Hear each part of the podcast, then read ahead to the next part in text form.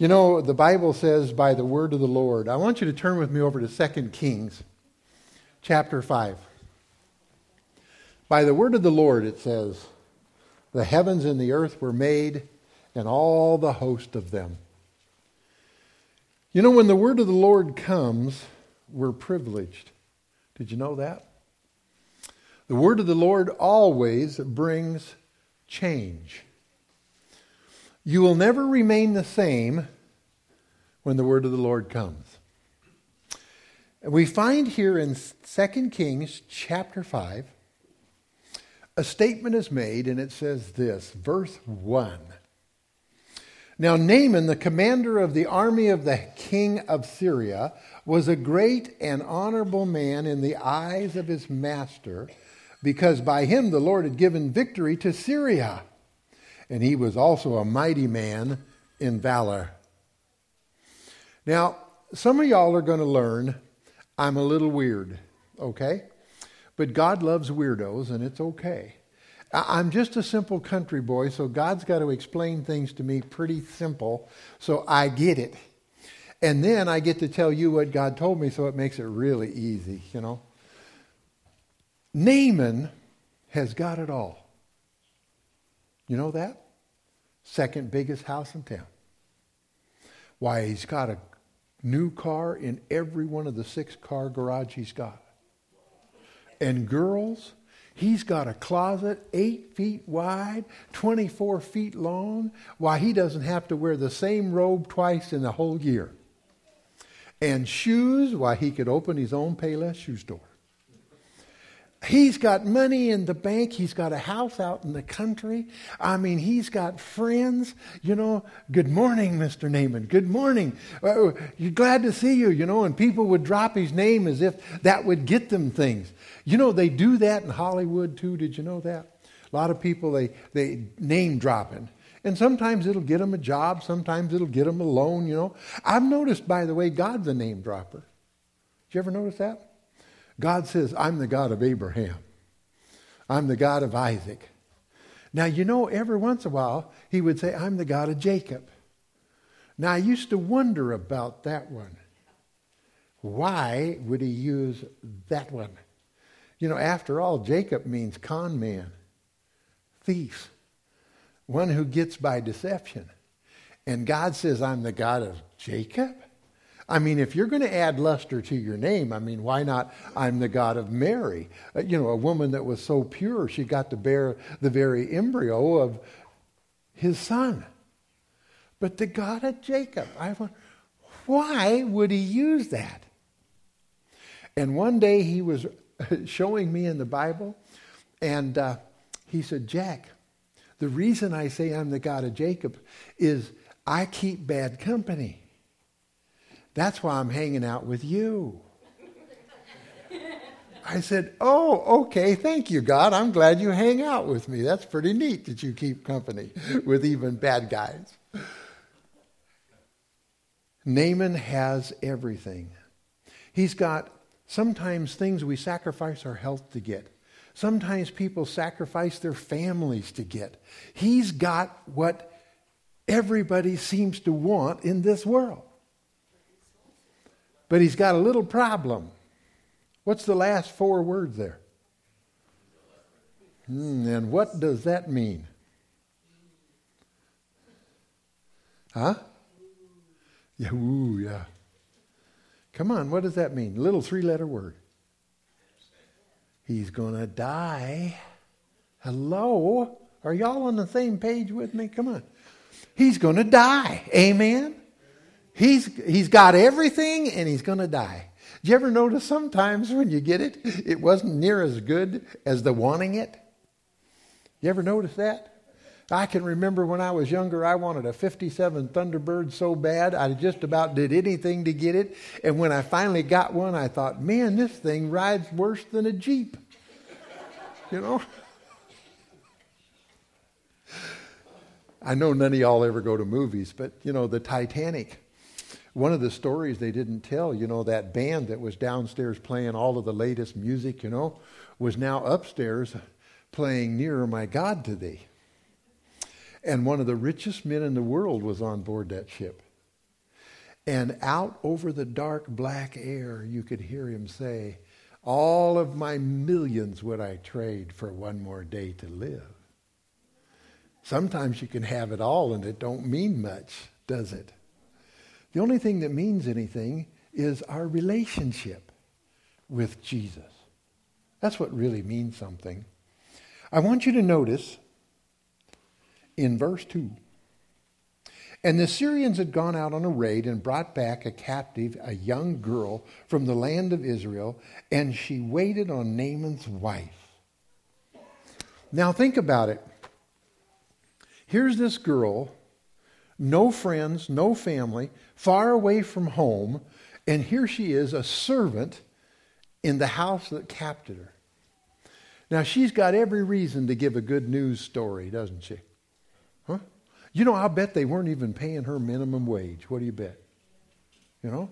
I mean, why, if anything, you'd think she'd want to get rid of them. But you know, I've discovered something. When Jesus gets down in your heart, it's hard to keep your mouth shut. Hello? You know? And here, she had been raised in a home where she'd been taught about God and taught about Jesus. And it was down in her heart. And so here is the very captive that brought her to work in their house. And what does she say? She says to him, verse 3 she said to her mistress, If only the master were with the prophet in Samaria, for he would heal him of leprosy. Now, is that good news or bad news? It's good news, isn't it? I mean, it's news that could save his life, right? By the way, we all have a good news we could tell somebody. Uh, the name happens to be Jesus. Now, I know some of you say, Jack, there's no way I could get up and preach a sermon like you. I know that. But let me tell you something. I want to send you home so you can be a witness this coming week, all right? Are you all ready? We're going to have witness practice. I want you to look at somebody else and do this. Yeah. Come on. If you don't do it, I'm going to wait for you. Come on, look at somebody and smile. All right. Now, I know right away you think, oh, this guy really is crazy. But I'm going to tell you something. You know, if you walk around with a smile on your face all the time, somebody's going to say, Are you always happy? And you can say, Yes. And they'll say, Why? And you can say, Jesus loves me. Amen and you just witnessed, boy, that was hard, wasn't it, huh? You know, people in the world want to smile. We need to give them a reason to smile. Here, the little maid tells it. You know, I'm surprised how fast news travels. You know, good news, I want you to know the very next thing is the king of Syria he says, I want you to go. I want you to go right now. I'm going to give you some gold. I'm going to give you some silver. I'm going to give you. You think the king liked Naaman? Obviously he did, didn't he? And so here he sends Naaman to be able to uh, get healed of his leprosy because he loves him and wants him to be with him and take care of him. And so Naaman heads for Israel. Now you notice the king of Syria wrote a letter to who? Huh? Who did he write a letter to? Verse 7. Come on, you can talk. I know you're taught in church, don't talk, but it's okay. I give you permission. Okay? Who did he write a letter to? The king of Israel. Now, let me ask you a question. Out of all the people in the entire land of Israel, who should have known where to send Naaman? the king of Israel. Don't you think he should have known? But you know, sometimes we can get so important we think the buck stops with us. Hello? Here, the king was so high up on the ladder that he thought that there was nothing nobody could go to but him, and he didn't have any answer. Have you ever met somebody like that? You know, I've been in some places where, you know, they want to be able to, um, you know, correct the president because he keeps getting out of line all the time. You know? I like what Elijah did. He immediately got a petition together and started having everybody sign it so he could get rid of this no good king of Israel. Is that what he did? Anybody know the story? What did he do? He came to the king and he said, Why have you torn your clothes? Please let him come to me, and he shall know that there is a prophet in Israel. What did he do? He said, Listen, the buck doesn't stop with you. Why didn't you just send him to me? You know, sometimes we can just point out somebody did something wrong and point them back in the right direction. Amen? I know none of us have ever done anything wrong. But, you know, we have to pray for those who have. You know what I mean? So, you know, sometimes it's not the fact that we did something wrong, it's the way somebody points it out. Wouldn't you agree with that? And all, all Elijah did was say, Come on, why did you do that? You know better than that. Now, here's Naaman now. He's now headed in the right direction. He's going to Elijah's house. But now, it's you. Come on, you can come on up here. You ain't going to bother me. Elijah doesn't live in town. Hello? He lives out on one of these gravel roads, you know, and, and it's got potholes. And, as he's driving along, his chariot, you know, hits these potholes. And every now and then a brush slaps him in the face. And he begins to think, I wonder if this guy can really cure leprosy. Now, if he can really cure leprosy, how come he doesn't live in town? Why, he could name his price. He could get any amount of money he wants. How come he doesn't have the biggest house in town? Why am I going out this little old country road? Have you ever had Satan try to discourage you? He'll use anything. You know what I'm saying? He'll try to make you so low that you can't see over the back of a worm. And you'll question everything. And that's what he's doing to Naaman. Naaman finally arrives at Elijah's house, and then what does Elijah do? He sends out a servant and tells him to go wash in the Jordan River seven times and he'll be clean. Now, I want to ask you first is that a good message or a bad message? It's a good message, amen? It's a message of life, isn't it? I mean, if you had terminal cancer and somebody told you to go over here and jump in the river seven times and you'd be healed, how many of you would go? How about if it was a servant of God told you to go? or would you think, is this guy crazy? I've never heard of such junk as that. What? I mean, it's a good message, right? What does it do to Naaman? Look at it. Naaman gets mad. And he says, Doesn't he even know who I am? He hasn't even got the courtesy to come out here and talk to me himself. He sends out a servant. And then what does he tell me to do? He tells me to go get in the Jordan River seven times. The Jordan River's filthy. Why would I go do that if I want to be clean, jumping dirty water? This is crazy. I'd have to be an idiot to do this. And he turns around and he's mad and he's headed for home. And he says, I'm going to go back and get my army. I'm going to come back here. I'm going to level this place. I'll teach them to be discourteous to me. They don't know who they're dealing with. Now, by the way, has he got that right? Hello? Are y'all out there yet? Has he got that right? Yes, he does. God will never force you to do anything, and there's going to be things in your life that you're going to even question if you had any intelligence if you do it. I'll tell you that. You'll find it in here. You'll think you're insane if you do some of the things God asks you to do. Okay? And there are going to be friends know you've gone to the blinking side and they need to call you a psychiatrist. Okay? I'll just tell you that in advance. God doesn't work the way we think he ought to work, you know. And so Naaman is headed for home, but he's still got a problem. We can always turn and run from God, but we still got a problem. We're going to take our problem with us. And, you know, I thank God for servants. You know, his servant comes to him in verse 13.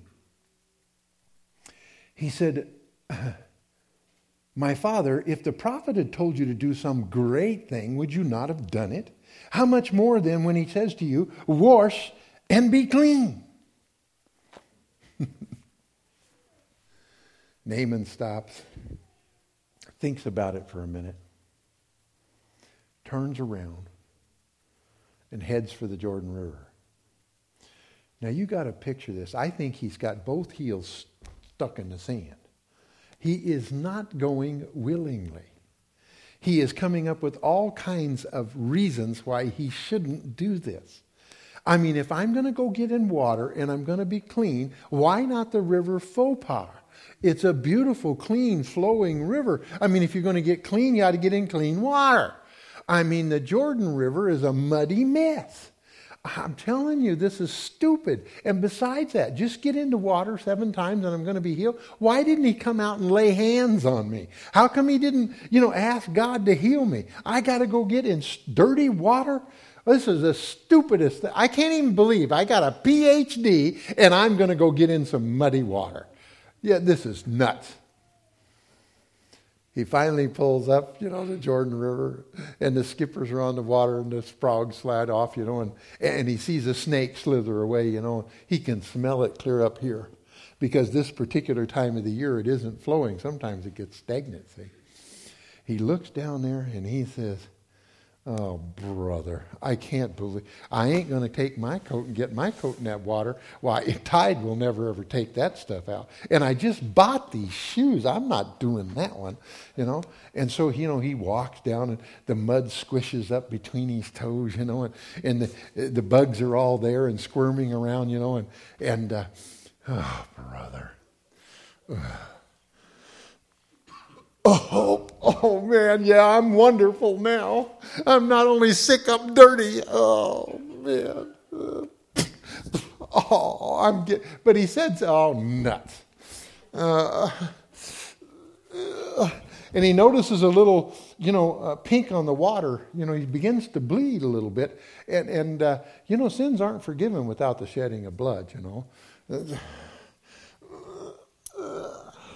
But he notices a little different. He goes, Wow. hey, I'm clean. I clean. I did everything the Lord asked me to do, and I'm clean. Are you willing to do everything the Lord asks you to do, even if it sounds crazy? Father, many things I find in your word that as a human I question what you tell me. Forgive me. Forgive each one of us. Help us to learn to trust and obey because you only want the good things for us. Sometimes, Father, in our reasoning, it just doesn't sound reasonable. But you say it. You ask us to be peculiar in this world. Not peculiar because we walk backwards or we got purple hair, but because we have a smile on our face And we can testify that you love us. For we ask it in Jesus' name. Amen.